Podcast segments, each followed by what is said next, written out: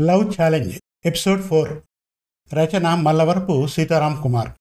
గత ఎపిసోడ్లో రిత్విక్తో గొడవకు దిగిన వివేక్ని చెంప మీద కొడతాడు జీవన్. జరగబోయే క్రికెట్ మ్యాచ్లో తాను ఏ ప్లేస్లో రావాలనేది కెప్టెన్గా రిత్విక్ నిర్ణయిస్తాడని అతను తన స్నేహితుడని అందరిలో చెబుతాడు. ఇంటికి వచ్చాక జరగబోయే క్రికెట్ టోర్నమెంట్లో రిత్విక్ని దెబ్బతీయాలని ప్లాన్ చేస్తాడు. గతంలో మ్యాచ్ ఫిక్సింగ్ జరిపించిన బుకీ పూర్ణేష్ని ఇంటికి రమ్మంటాడు జీవన్. ఇక లవ్ ఛాలెంజ్ ఎపిసోడ్ ఫోర్ వినండి. జీవన్ ఇంటికి చేరుకున్న పూర్ణేష్ బయట నుంచే కాల్ చేశాడు. ఇంటి బయటే ఉన్నాను. నాన్నగారు ఇంట్లో ఉన్నారా? నేను నేరుగా నీ గదిలోకి రావచ్చా? సందేహంగా అడిగాడు. జీవన్ ఫోన్లోనే బిగ్గరగా నవ్వుతూ నేను నాన్నతో కలిసి చాలాసార్లు పుచ్చుకున్నాను. నీకేం భయం లేదు. కింద హాల్లో నాన్నగారు కనపడి ఏదైనా అడిగితే నా పేరు చెప్పు. అయినా నువ్వు వస్తున్నట్టు మా నాన్నగారి గన్మ్యాన్కి చెప్పానులే అన్నాడు. తన కార్ని రోడ్డుకి అవతల వైపు పార్క్ చేసి గేట్ దగ్గరకు వచ్చాడు పూర్ణేష్. సెక్యూరిటీ అతన్ని గుర్తుపట్టి లోపలికి వెళ్ళమన్నాడు. లోపల మెయిన్ ఎంట్రన్స్ దగ్గర ఉన్న గన్మ్యాన్ ఎంపీ గారు నిద్రపోతున్నారు. జీవన్ సార్ మిమ్మల్ని మేడపైకి రమ్మన్నారు అని చెప్పాడు. నేరుగా మేడ మీద ఉన్న జీవన్ గదిలోకి వెళ్ళాడు పూర్ణేష్. అప్పటికే జీవన్ మత్తులో తూలుతున్నాడు. పూర్ణేష్ని చూడగానే వెల్కమ్ దోస్త్ నువ్వు చేసే హెల్ప్ మీదే నా ఇమేజ్ ఆధారపడి ఉంటుంది అన్నాడు అతన్ని గదిలోకి ఇన్వైట్ చేస్తూ. మొన్న అడ్డంగా దొరికినప్పటి నుండి నా మీద నిఘా ఎక్కువైంది. అందుకే ఫోన్లో ఏమీ కమిట్ కాలేదు అన్నాడు పూర్ణేష్. జీవన్ చూపించిన కుర్చీలో కూర్చుంటూ. అంతేగాని ఏమీ మారలేదంటావు అన్నాడు జీవన్. అతనికి మందు నింపిన గ్లాస్ అందిస్తూ మీలాంటి పెద్దల సపోర్ట్ ఉంటే మరి మంచివాళ్ళమయ్యే అవసరం మాకేముంటుందన్నా? అన్నాడు పూర్ణేష్ చీర్స్ చెబుతూ. మంచివాడు అయిపోతే నీతో మాకేం పని ఉంటుంది బ్రదర్? అన్నాడు జీవన్ విస్కీ సిప్ చేస్తూ. పూర్ణేష్ ఒక పెగ్గు తాగి ఏదో చెప్పబోయి ఆగిపోయాడు. పర్లేదు చెప్పు ధైర్యం చాలకపోతే మరో పెగ్గు తాగి చెప్పు అన్నాడు జీవన్. ఇద్దరము బురదలో దొర్లిన వాళ్ళమైతేనే కదా ఒకరిదొకరు కడుక్కోవడానికి అన్నాడు పూర్ణేష్. అతని వంక సూటిగా చూశాడు జీవన్. అంతే భయంతో వణికిపోయాడు పూర్ణేష్. ఏసీ గదైనా అతని ఒళ్ళంతా చెమటలు పడ్డాయి. బిగ్గరగా నవ్వేశాడు జీవన్. మందు కొట్టేటప్పుడు సమానత్వం పాటిస్తాను. ఎవరేమన్నా సీరియస్గా తీసుకోను. మరేం భయపడకు అన్నాడు మరింత గట్టిగా నవ్వుతూ. రిలాక్స్ అయ్యాడు పూర్ణేష్.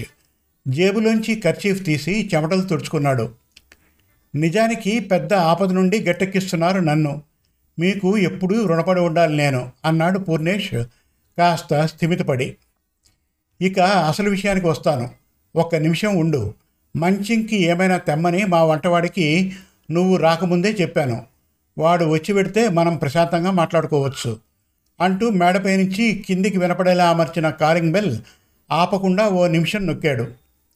మరో నిమిషానికి కింద నుంచి వగరుస్తూ వచ్చాడు వాళ్ళ చెఫ్ సుందరం. ఒక ప్లేట్లో రోస్టెడ్ జీడిపప్పు మరో ప్లేట్లో ఆమ్లెట్లు తీసుకుని వచ్చాడు. సారీ సార్ లేట్ అయింది అమ్మగారు ఒప్పుకోలేదు. ఇలా సర్వ్ చేస్తూ ఉంటే రోజు ఇంట్లోనే మొదలెడతాడు అబ్బాయి అన్నారు. మీరు కొట్టిన బెల్దెబ్బకు నాన్నగారు లేచారు. మీతో మాట్లాడాలట. పైకి వస్తానన్నారు చెప్పాడు సుందరం. సరే నువ్వు వెళ్ళు అంటూ సుందరాన్ని పంపి పూర్ణేష్ వంక చూశాడు జీవన్. మళ్ళీ అతని ఒళ్ళంతా చెమటలు. అదిగో ఆ హ్యాంగర్కి టవల్ తగిలించి ఉంది. తుడుచుకో. ఇంకా నయం. ప్యాంటు తడుపుకున్నావు కాదు. నవ్వాడు జీవన్. నాన్నగారు డైరెక్ట్గా వచ్చేసి ఉంటే అంత పని అయ్యేది. అవును కానీ మీకేం భయం లేదా?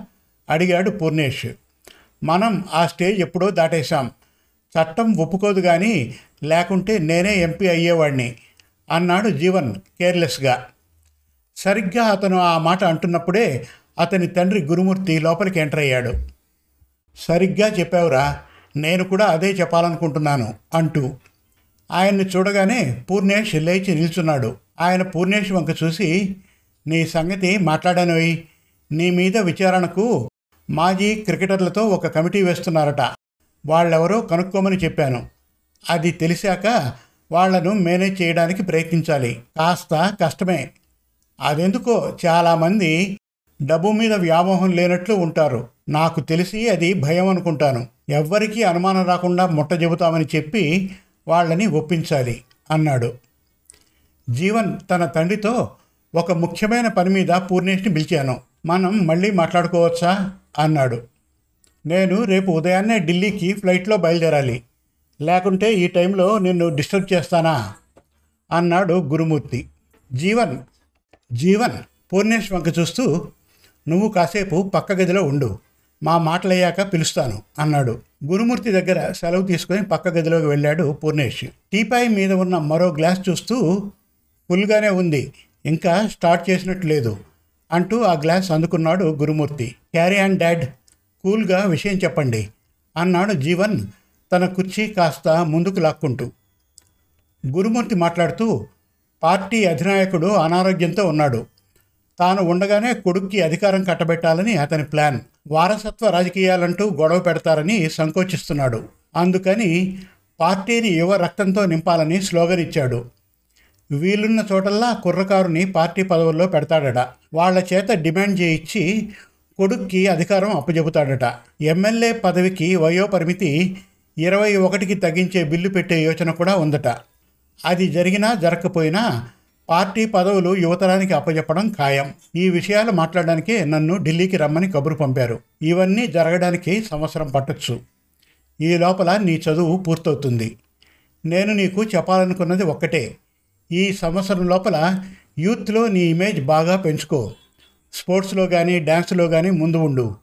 యూత్లో నువ్వు ఒక హీరోలా అనిపించుకోవాలి. పబ్బుల చుట్టూ తిరిగితే నీ భజన చేసే నలుగురు ఐదుగురికి గొప్పగా అనిపించవచ్చు. కానీ ఒకటి గుర్తించుకో. సిటీలో మొత్తం స్టూడెంట్స్ ఎంతమంది? వాళ్ళలో రెగ్యులర్గా పబ్బులకు తిరిగే వాళ్ళు ఎంతమంది? పది శాతం కూడా ఉండరు. మంచి పేరుకు ఎప్పుడూ విలువ ఉంటుంది. కాకుంటే మంచివాళ్ళు రాజకీయాల్లోకి రారు. అంతే. చక్రధరం గారి అబ్బాయి మీ క్లాసేనట్టుగా అతన్ని ఒప్పించి సిటీ యూత్ లీడర్గా చేయాలని చూస్తున్నట్టు ఒక వార్త. అదెంతవరకు నిజమో తెలియదు రేపు నేను ఢిల్లీ వెళ్ళాక క్లారిటీ రావచ్చు. నేను నిన్ను కోరేది ఒకటే. యూత్లో నీ ఇమేజ్ పెంచుకో. వీలుంటే ఆ చక్రధరం గారి అబ్బాయి కంటే నువ్వే మంచి ఛాయిస్ అనిపించుకో అని చెప్పడం ముగించాడు. తండ్రి చెప్పింది శ్రద్ధగా విన్నాడు జీవన్. తరువాత తండ్రితో నాన్న మొదటిసారి నీ మనసులో ఉన్నది నువ్వు చెప్పకముందే చేయబోతున్నాను. పూర్ణేష్ని పిలిపించింది అందుకే. Inter college cricket tournament semifinals next Sunday మా కాలేజీలోనే జరగబోతున్నాయి. ఫైనల్స్ కూడా మా కాలేజీలోనే ఆ పై ఆదివారం జరుగుతాయి. మా టీంకి రిత్విక్ అదే ఆ చక్రధరం కొడుకు కెప్టెన్ పూర్ణేష్తో మాట్లాడి అవతలి టీంలో ప్లేయర్స్ని కొందరిని కొనేయమని చెప్పాను. నువ్వు వెళ్ళాక మిగతా విషయాలు మాట్లాడతాను. ఈ రెండు మ్యాచ్లలో నేను బ్రహ్మాండంగా ఆడేలా ఆ రిత్విక్ ఫెయిల్ అయ్యేలా ప్లాన్ చేయాలి. పూర్ణేష్ ఇలాంటి వాటిల్లో ఎక్స్పర్ట్. పైగా మన సహాయం కావాలి కాబట్టి ఎటువంటి పరిస్థితుల్లో మన పేర్లు బయటపెట్టాడు? సంతోషంగా చెప్పాడు జీవన్. చాలా సంతోషం. చెప్పానుగా నీ ఇమేజ్ విషయంలో కాస్త జాగ్రత్తగా ఉండు. మందు పార్టీలు ఇంట్లోనే చేసుకో. గొడవ పెట్టొద్దని మీ అమ్మతో చెబుతానులే. ఇంకేదైనా అవసరాలుంటే మన గెస్ట్ హౌస్ వాడుకో. గ్లాస్లోని మందు ఒక్క గుక్కలో తాగేసి చెప్పాడు గురుమూర్తి. రాజకీయాల కోసం కొడుకును తప్పుదారిలో నడపడం ఎంత తప్పో ఆ క్షణంలో అతనికి తెలియదు లవ్ యూ డాడీ. ఇలాంటి డాడీ దొరకడం నా అదృష్టం. తండ్రిని హక్ చేసుకుంటూ చెప్పాడు జీవన్. సరేరా ఆ పూర్ణేష్తో మాట్లాడి బేరం కుదుర్చుకో అని చెప్పి కిందికి వెళ్ళిపోయాడు గురుమూర్తి. ఆయన వెళ్ళిన వెంటనే ఆ గదిలోకి వచ్చాడు పూర్ణేష్. ఖాళీగా ఉన్న తన గ్లాస్ బంక్ చూసి అదేమిటి నేను వెళ్ళే ముందే ఫినిష్ చేశానా? అన్నాడు. అదేమిటి నేను వెళ్ళే ముందే ఫినిష్ చేశానా? అన్నాడు. కాదులే అది మా నాన్న లాగించేశాడు అన్నాడు జీవన్. మంచి ఫ్రెండ్లాగా ఉంటారు మీ నాన్నగారు యు ఆర్ లక్కీ అన్నాడు పూర్ణేష్. అతని గ్లాస్ని మళ్ళీ నింపి చెప్పడం ప్రారంభించాడు జీవన్. మా కాలేజీ వాళ్ళు ప్రతి సంవత్సరం inter college cricket tournament conduct చేస్తారు. సిటీ అంతా ఆ ఫలితాల కోసం చూస్తారు. ఎప్పటి నుండో టోర్నమెంట్స్ కండక్ట్ చేస్తూ ఉన్నా మా వాళ్ళు కప్ గెలిచింది లేదు. కనీసం క్వార్టర్ ఫైనల్స్ దాటింది లేదు. మొదటిసారిగా రిత్విక్ కెప్టెన్సీలో సెమీస్కి వచ్చాము. ఇప్పటి వరకు రిత్విక్ అద్భుతంగా ఆడుతూ ఉండగా నేను సెకండ్ ప్లేస్లో ఉన్నాను. ఫైనల్ విన్ కాకపోతే జనం ఎవరినీ పట్టించుకోరు. సో మిగిలిన మ్యాచ్లు గెలిచి కప్ కొట్టాలి. రెండిట్లో నేను సూపర్గా ఆడాలి. రిత్విక్ ఫ్లాప్ కావాలి. ఎలా ప్లాన్ చేస్తావో నీ ఇష్టం. అంతా నీ మీదే ఆధారపడి ఉంది. చెప్పడం ముగించాడు జీవన్. మరోలా అనుకోవద్దు జీవన్ గారు. రెండు వైపులా మనం ఆడితేనే ఫలితం మన ఇష్ట ప్రకారం ఉంటుంది. కానప్పుడు ఫలితం ఎవరూ చెప్పలేరు.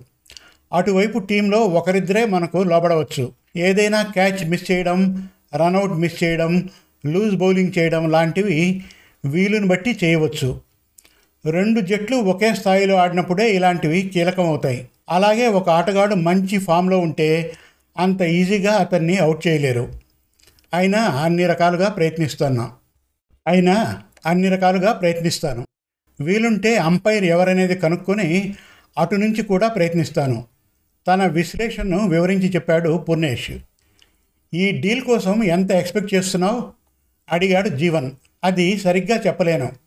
ఒక్కొక్కరు ఒక్కో అమౌంట్కి ఆశపడవచ్చు. అది ఆ ఆటగాళ్ళ ఆశను బట్టి వాళ్ళ అవసరాలను బట్టి ఉంటుంది. ఉదాహరణకు కోటి రూపాయలు ఇచ్చినా మీరు డకౌట్ కావడానికి ఒప్పుకోరు.